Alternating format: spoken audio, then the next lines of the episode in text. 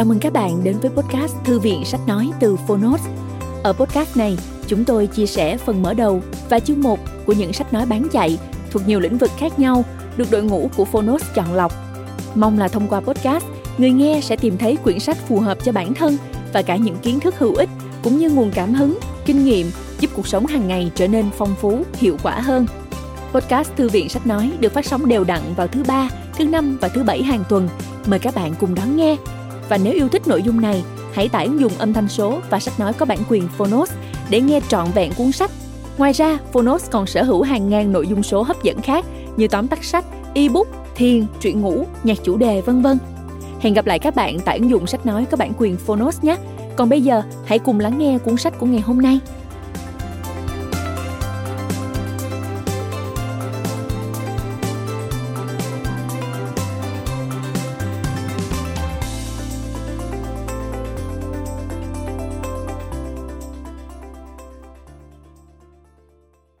Bạn đang nghe từ Fonos. Neymar, thiên tài tranh cãi. Tác giả Luca Caioli. Người dịch Việt Cường. Độc quyền tại Fonos. Phiên bản sách nói được chuyển thể từ sách in theo hợp tác bản quyền giữa Fonos với công ty cổ phần sách tê hát.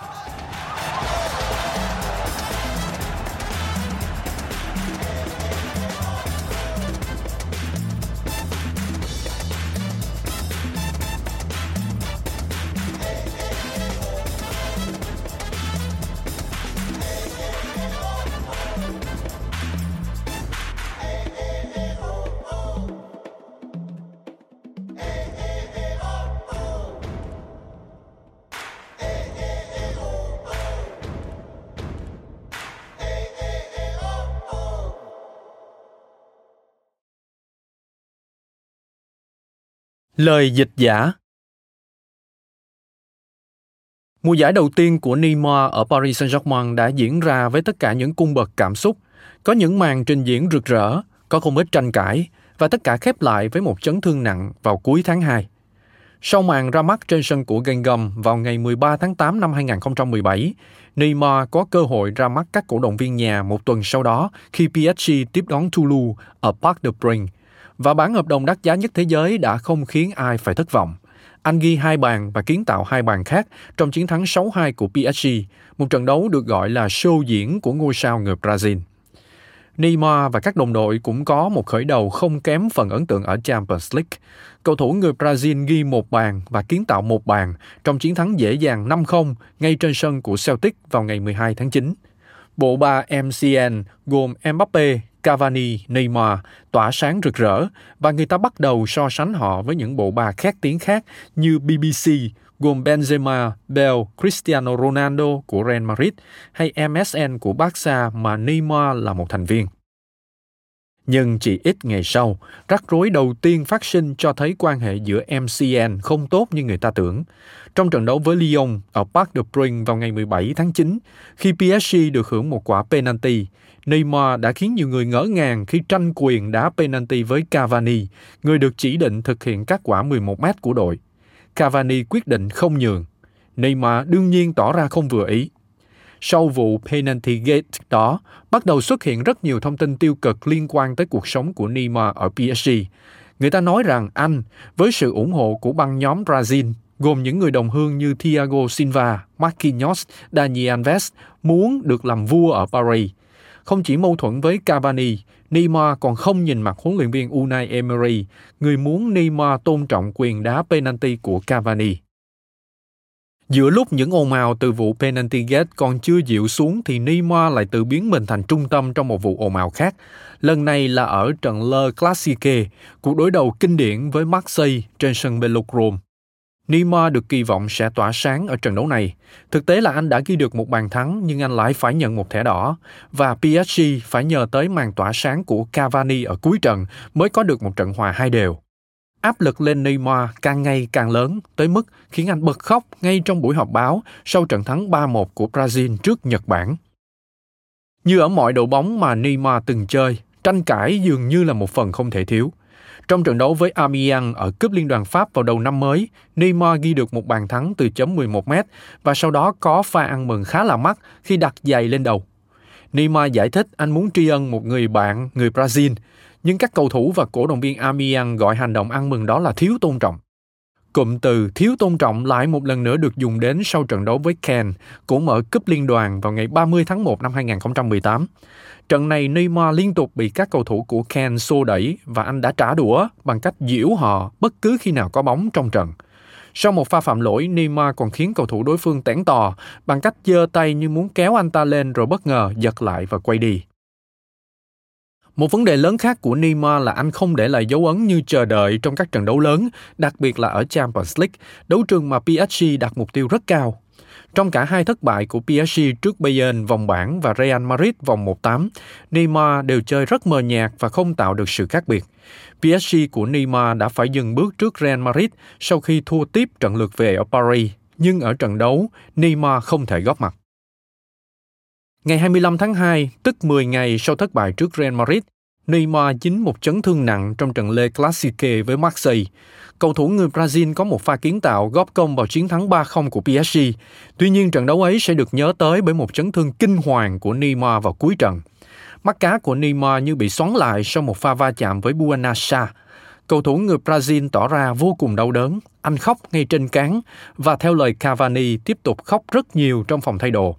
Các bác sĩ sau đó kết luận Neymar bị vỡ xương ngón chân, phải phẫu thuật và cần ít nhất ba tháng để hồi phục. Chấn thương ấy không chỉ khép lại mùa giải đầu tiên của Neymar ở pê ét giê mà còn khiến cơ hội dự World Cup hai nghìn không trăm mười tám của anh trở nên mong manh. Rất may là Neymar vẫn kịp bình phục để có mặt trong danh sách của Selecao tới Nga. Anh tái xuất trong trận giao hữu Croatia và lập tức để lại dấu ấn với pha nhảy múa trước các hậu vệ đối phương trước khi cứa lòng quyết đoán mở tỷ số. Một lần nữa, Neymar lại phải mang hy vọng của cả dân tộc Brazil lên vai. Và một lần nữa, Neymar lại thất bại. World Cup hai nghìn không trăm mười tám của Selecao khép lại ở vòng tứ kết sau thất bại một hai trước Bỉ. Đó là trận đấu mà Neymar và Brazil đã chơi hay. Họ kiểm soát bóng nhiều hơn, năm mươi ba so với bốn mươi bảy phần trăm, chuyền chính xác hơn, tám mươi chín so với tám mươi ba phần trăm và tung ra số pha dứt điểm nhiều hơn gấp ba, hai mươi sáu so với tám. Nhưng thần may mắn đã không đứng về phía người Brazil. Bỉ ghi được hai bàn từ ba cú sút trúng đích và đi tiếp. Khó có thể nói là Neymar đã có một kỳ World Cup thành công, dù anh cũng có hai bàn và một pha kiến tạo. Ấn tượng đọng lại về số mười của Selecao khá tiêu cực. Anh bị chỉ trích vì quá ham rê dắt, khiến tốc độ trong những pha tấn công của Brazil bị chậm lại. Ngoài ra, anh còn bị tố là ăn vạ quá nhiều. Pha lăn lộn của Neymar sau khi bị một cầu thủ Mexico giẫm nhẹ lên tay đã trở thành trò cười cho cả thế giới. Một đài truyền hình Thụy Sĩ thậm chí còn tính được rằng Neymar mất tới mười bốn phút ở World Cup hai nghìn không trăm mười tám chỉ để lăn lộn trên mặt cỏ. Neymar cần World Cup để bước chân vào ngôi đền của những huyền thoại bóng đá, để có thể vươn tới gần hơn vị trí của số mười vĩ đại Pele. Nhưng thời gian đang cạn dần với anh.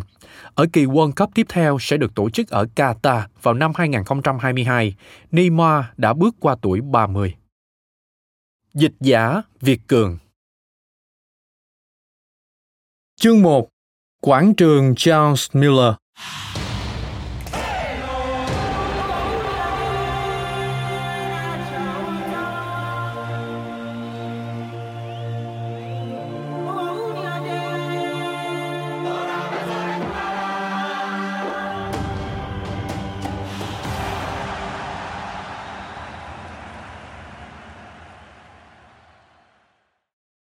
Râu lưỡi liềm, tóc lòa xòa vô lối, áo trắng, quần short đen, hai tay ôm lấy trái bóng.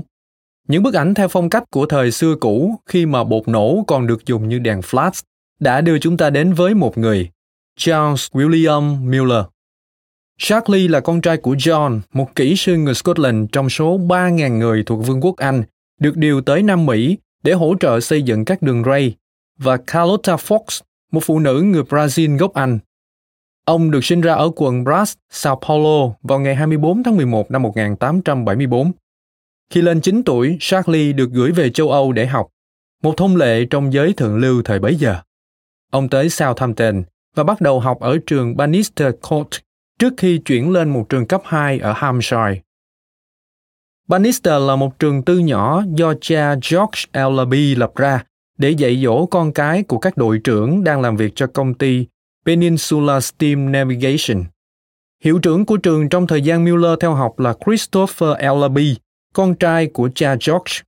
Christopher Ellaby là một tín đồ nhiệt thành của bóng đá. Ở Anh thời điểm đó, bóng đá đã có sách luật chính thức sau khi Liên đoàn bóng đá Anh được thành lập ở London vào ngày hai mươi sáu tháng mười năm một nghìn tám trăm sáu mươi ba. Đây là liên đoàn đầu tiên trên thế giới xây dựng được bộ luật lệ thống nhất cho môn thể thao vua. Ellaby là đội trưởng của đội bóng trường trong những năm theo học ở Oxford. Khi trở thành hiệu trưởng, ông đã truyền được tình yêu với trái bóng của mình sang các học sinh. Charles Miller là một vận động viên giỏi, nên không lạ khi ông nhanh chóng được bầu làm đội trưởng của đội tuyển trường.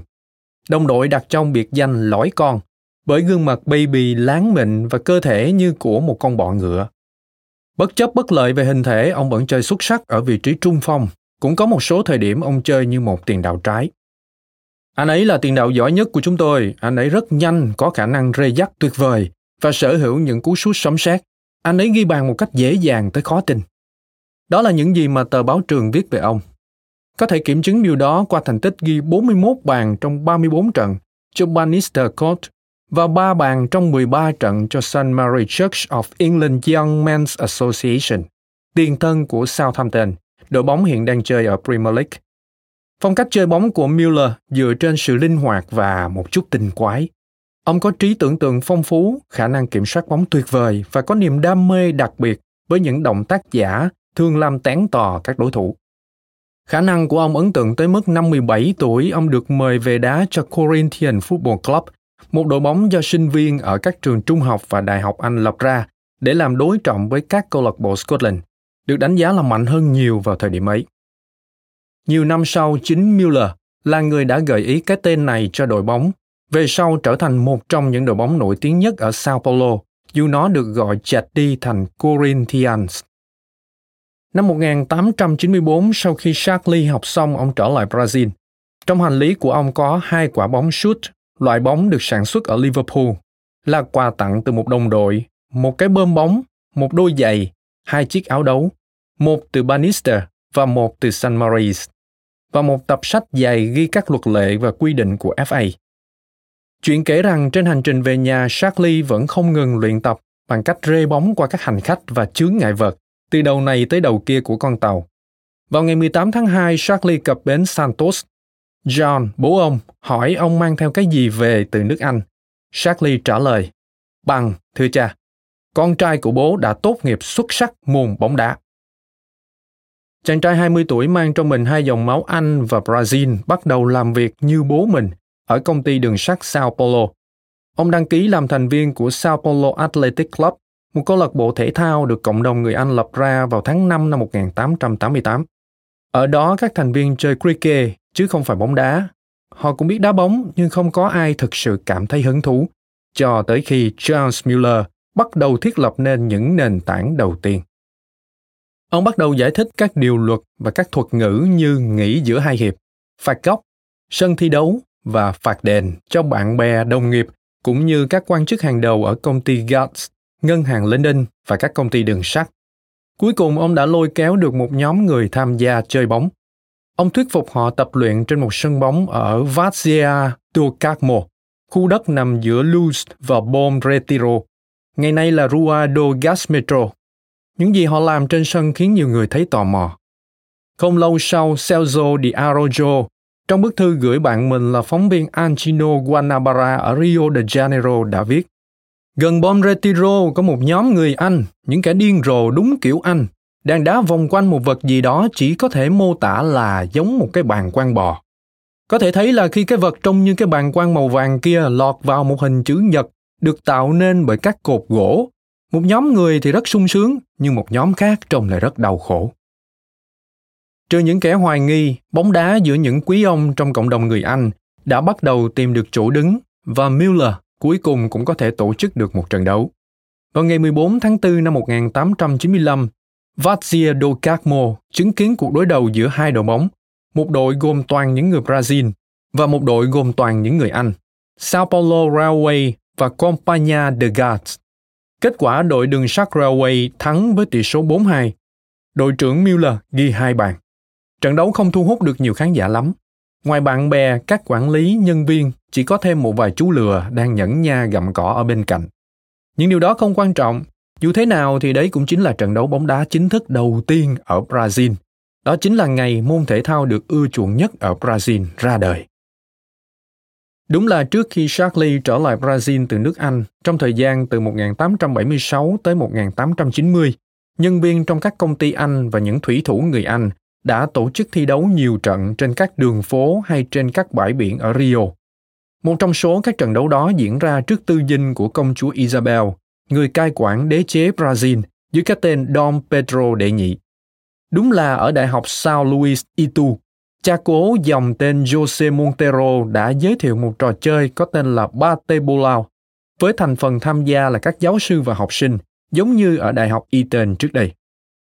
Cũng đúng là những trò chơi như Balloon Alliance đã trở nên khá phổ biến ở nhiều trường thuộc giáo hội, cũng như không thuộc giáo hội ở Sao Paulo, Rio de Janeiro và Rio Grande do Sul.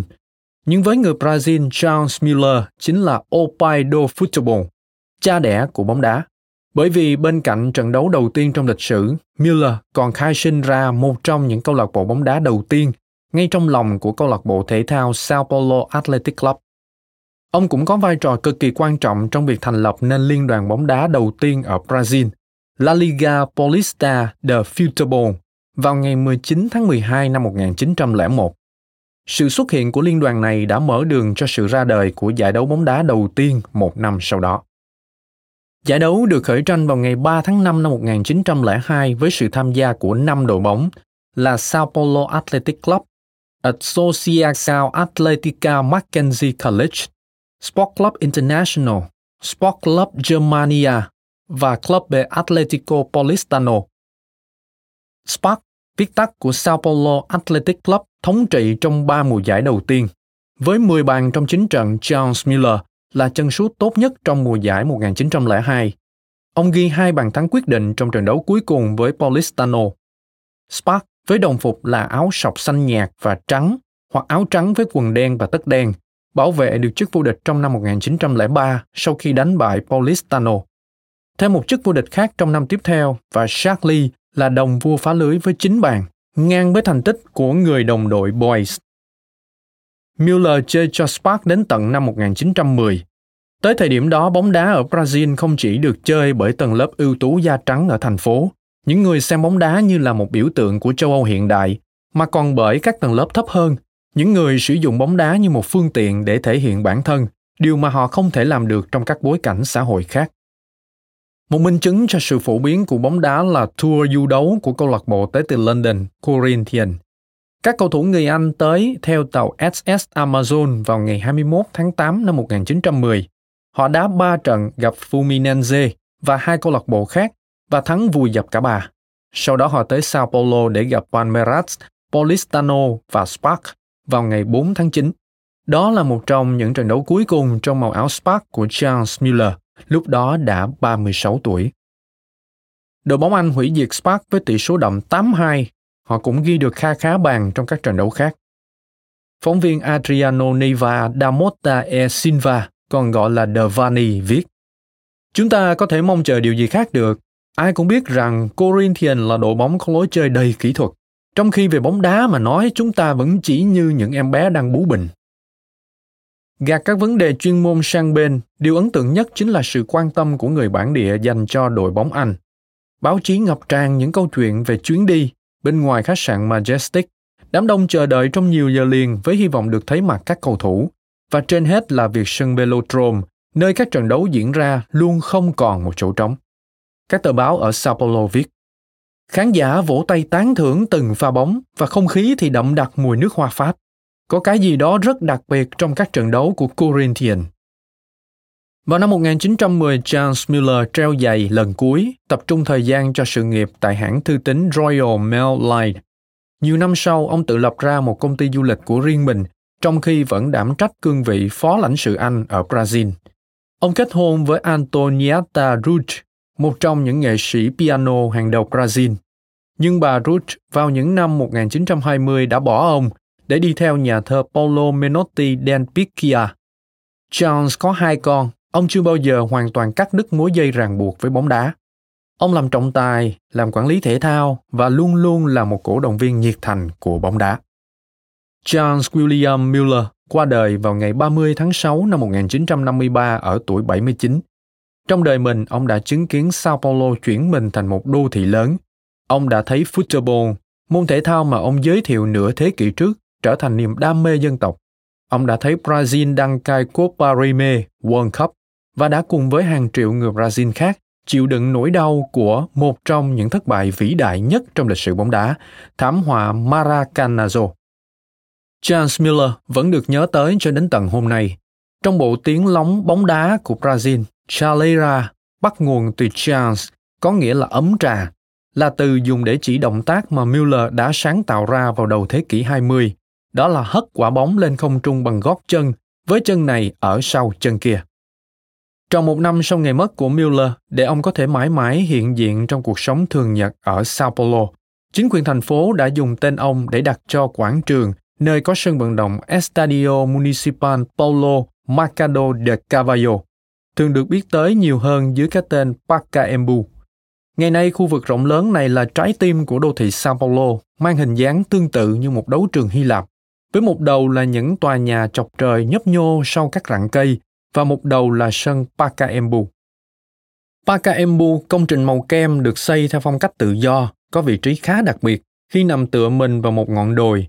Sân bóng này được khánh thành vào ngày hai mươi bảy tháng tư năm một nghìn chín trăm bốn mươi trong một buổi lễ có sự tham dự của Tổng thống Brazil, Getúlio Vargas, thị trưởng thành phố Prestes Maia và kiến trúc sư Ademar de Barros.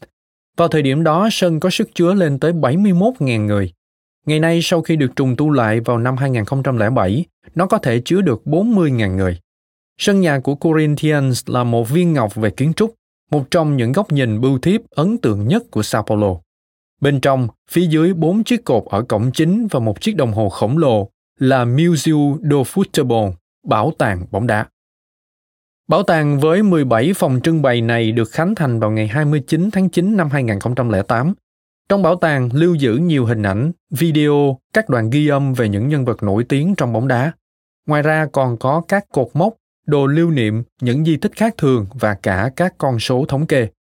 Bảo tàng được thiết kế và sắp xếp với ý đồ đưa khách tham quan vào một hành trình xuyên suốt lịch sử của bóng đá Brazil trong thế kỷ hai mươi. Hilario Franco junior, một giáo sư về lịch sử Trung Cổ, có viết một quyển sách về bóng đá. Adanka dos Duets, Futebol, Sociedade, Cultura, tức vũ điệu của những vị thần, bóng đá, xã hội và văn hóa. Cuốn sách này nhận được rất nhiều sự quan tâm từ các nhà phê bình bóng đá. Cuốn sách tổng kết lịch sử của bóng đá Brazil dưới bốn góc nhìn. Thuở ban đầu, bóng đá bị chỉ trích bởi người ta cho rằng nó phù phiếm và chẳng mang lại ích lợi gì cả. Nhưng bóng đá cũng không mất nhiều thời gian để từ một môn thể thao cho giới tinh hoa chuyển biến thành một trò chơi của tầng lớp lao động. Rồi xuất hiện xáo trộn đầu tiên vào những năm một nghìn chín trăm ba mươi. Brazil bắt đầu có nhận thức về tình trạng tạp giao xã hội, được chỉ ra trong các công trình của những nhà trí thức như Gilberto Freire, Paulo Prado và Sergio Buarque de Holanda. Con lai, người da màu và người da trắng bắt đầu sống chung với nhau. Không còn phải cảm thấy xấu hổ nữa, con lai cũng có thể chơi bóng, thậm chí chơi hay. Chân sút xuất sắc nhất ở World Cup một nghìn chín trăm ba mươi tám là Leonidas da Silva, một cầu thủ nửa Bồ Đào Nha, nửa Brazil. Đó là một tiếng kêu thức tỉnh cho cả dân tộc. Một cầu thủ da màu và một cầu thủ con lai đã tham dự và ra sân ở giải đấu đó, bất chấp lời kêu gọi từ những kẻ muốn họ bị loại bỏ. Thời khắc quan trọng thứ hai là Maracanazo. Nó xảy ra vào năm một nghìn chín trăm năm mươi, khi Brazil bị đánh bại bởi Uruguay. Nhà biên kịch Nelson Rodriguez đã gọi khoảnh khắc này là một Hiroshima về tâm lý. Thực sự là như thế. Đó là một cú đánh mạnh vào tinh thần của xã hội Brazil, cũng như của những giai cấp chính trị đã hy vọng có thể ăn theo thành công của giải đấu để giành chiến thắng trong cuộc bầu cử sắp diễn ra. Đó là một thảm họa quốc gia. Nhưng tới năm một nghìn chín trăm năm mươi tám thì mọi chuyện đã đảo ngược. Brazil bật dậy mạnh mẽ và giành chức vô địch trên đất châu Âu. Ở Paris, người Brazil đồng thanh. Chúng ta là những người xuất sắc nhất thế giới. Đó là thời khắc bùng nổ niềm tự hào dân tộc. Từ thời điểm đó, Brazil đã muốn vượt qua sự mặc cảm về một quốc gia nhược tiểu bằng cách đăng quang một lần nữa, điều mà họ đã làm được vào các năm một nghìn chín trăm sáu mươi hai và một nghìn chín trăm bảy mươi. Nhưng không phải lúc nào chuyện cũng khả thi. Đã có một cơn khô hạn chiến thắng, rồi chế độ độc tài quân sự, đàn áp, tra tấn, những đối thủ chính trị đột ngột biến mất. Xã hội nhìn vào bóng đá trong im lặng, cảm giác nghi ngờ bắt đầu xâm lấn, bất chấp một vài chiến thắng lẻ tẻ. Hoài nghi vẫn là thứ cảm xúc chủ đạo ở bóng đá Brazil ngày nay. Brazil vẫn yêu bóng đá, vẫn có những cầu thủ giỏi, nhưng không còn là một cường quốc bóng đá như trước nữa. Thế giới bóng đá đã có những quyền lực mới và có những cầu thủ tuyệt vời bên ngoài Brazil. Brazil muốn trở thành Brazil của tương lai, có cảm giác như thể là Brazil của tương lai đã xuất hiện, nhưng rồi các vấn đề nảy sinh. Brazil hướng về phía trước theo đường zigzag thay vì theo đường thẳng. Cứ tiến một bước nó lại lùi hai bước. Trong bóng đá cũng không có gì khác biệt. Sau bài giảng của vị giáo sư, người đặt những chính thể không tưởng thời Trung Cổ bên cạnh vị thế của bóng đá trong xã hội, chúng ta có thể thấy câu chuyện này được thể hiện thế nào trong Museu do Futebol. Hai cậu học trò đang chờ tới lượt mình. Lũ học sinh nghịch ngợm có thể dễ dàng mất hút trong các căn phòng hay hành lang ngoằn ngoèo, song đều nhanh chóng dừng lại ở phòng tương tác, nơi chúng có thể thực hiện một quả đá penalty và khám phá xem tốc độ cú sút của mình là bao nhiêu, hoặc đá bóng trên một sân bóng thu nhỏ, hay chơi bi lắc với những hình nhân bằng gỗ nhỏ được giật liên hồi từ bên này sang bên kia. Ở lối vào của bảo tàng, một căn phòng lớn cho phép người tham quan hình dung bóng đá Brazil là như thế nào, thông qua một bộ sưu tập đầy màu sắc những cờ, banner, poster, biểu trưng, móc chìa khóa có hình nộm, máy móc, biếm họa, giấy, mũ và thảm. Chúng được dùng để bày tỏ sự trân trọng với tình cảm của các cổ động viên. Một cầu thang cuốn dẫn khách tham quan lên tầng một. Ngay trước lối vào Pele, đúng hơn là hình ảnh của Pele, người chào đón khách tham quan bằng ba thứ tiếng. Khách tham quan được hướng dẫn đi từ phòng này qua phòng khác bằng một series hình ảnh trái bóng được một cậu bé đá đi. Trái bóng hết nảy từ sân này lại sang sân khác. Những thiên thần Baroque bay lơ lửng trong bóng tối phía trên. Những hình mẫu có kích cỡ như thật của các huyền thoại bóng đá không ngừng rê dắt, sút và nhảy nhót trong không trung. Một tấm bảng lớn ghi, họ có hai mươi lăm người, nhưng cũng có thể dễ dàng có năm mươi hay một trăm, bởi vì họ chính là những người đã tạo ra bóng đá, một môn nghệ thuật ở Brazil. Thần thánh hay người hùng, họ là những thần tượng của nhiều thế hệ khác nhau, những người có thể được xem như những thiên thần mà đôi cánh hay đôi chân của họ đưa chúng ta tới những mảnh đất nơi sự sáng tạo, chất thơ và ma thuật được nuôi dưỡng. Họ là những thiên thần đích thực của nghệ thuật Baroque. Các thiên thần mang những cái tên như Pelé, Socrates, Gilmar, Carlos Alberto, Bebeto, Tostão, Garrincha, Ronaldo, Gerson, Rivellino, Didi, Vava, Romario, Ronaldinho Gaucho, Roberto Carlos, Rivaldo, Taffarel, Zico, Zagallo, Falcao, Newton Santos, Janma Santos, Jorginho, Julinho Boteo, Zizinho. Paulo, cậu bé tới đây với các bạn học cùng lớp tỏ ra mê mẩn với video về pha bỏ bóng qua người của Pelé trước Ladislao Mazurkiewicz, thủ môn của Uruguay, trong trận bán kết World Cup một nghìn chín trăm bảy mươi. Cậu xem đi xem lại video này, rồi cậu tỏ ra ngạc nhiên trước danh sách dài những thiên thần Baroque. Hết cái tên này lại đến cái tên kia. Cậu nhìn chăm chăm lên các bức ảnh trước khi quay sang hỏi bạn. Thế quái nào mà Neymar lại không có ở đây? Neymar Junior vẫn chưa vươn tới sự vĩ đại đó. Nhưng bên ngoài sân vận động, dưới ánh nắng mùa đông, chiếc áo bóng đá mà những người bán rong trên phố bán được nhiều nhất chính là chiếc áo vàng xanh với số mười trên lưng. Chiếc áo thuộc về nhà thơ mới nhất của bóng đá Brazil.